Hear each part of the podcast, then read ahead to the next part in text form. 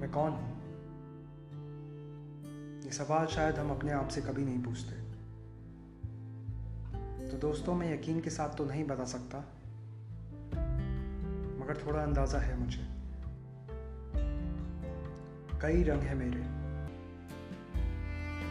और कई किरदार जिन किरदारों में आना जाना ही मेरा काम है। माता पिता के लिए बेटा दोस्तों के लिए दोस्त। क्लास में स्टूडेंट। ऑफ़िस में एक एम्प्लॉय और रिश्तेदारों के लिए आवारा अयाश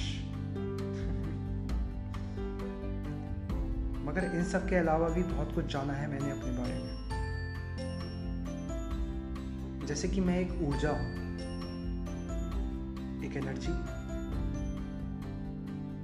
पॉजिटिव या नेगेटिव नहीं जानता। मैं बस हूँ। तुम पॉजिटिव मानो तो पॉजिटिव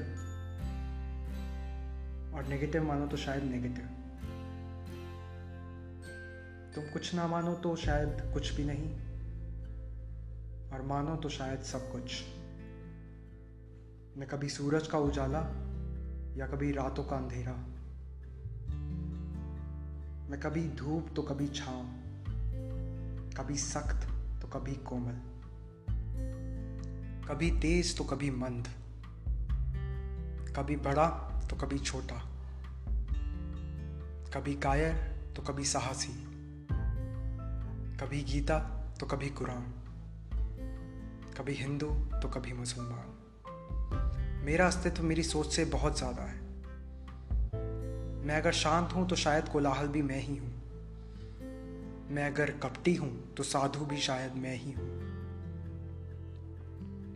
कभी साफ़, कभी घिनौना, कभी आशा की किरण, कभी निराशा का बादल। मैं शायद वो सब कुछ हूँ जो मैं देखता, सुनता और महसूस करता हूँ। शायद एक तारा जो बस टिमटिमाना चाहता है, दूर कहीं आकाश में।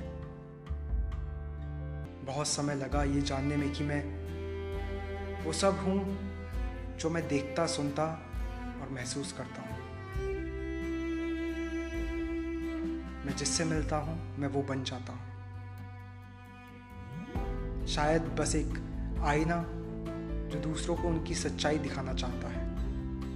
एक पंछी जो बस उड़ना चाहता है।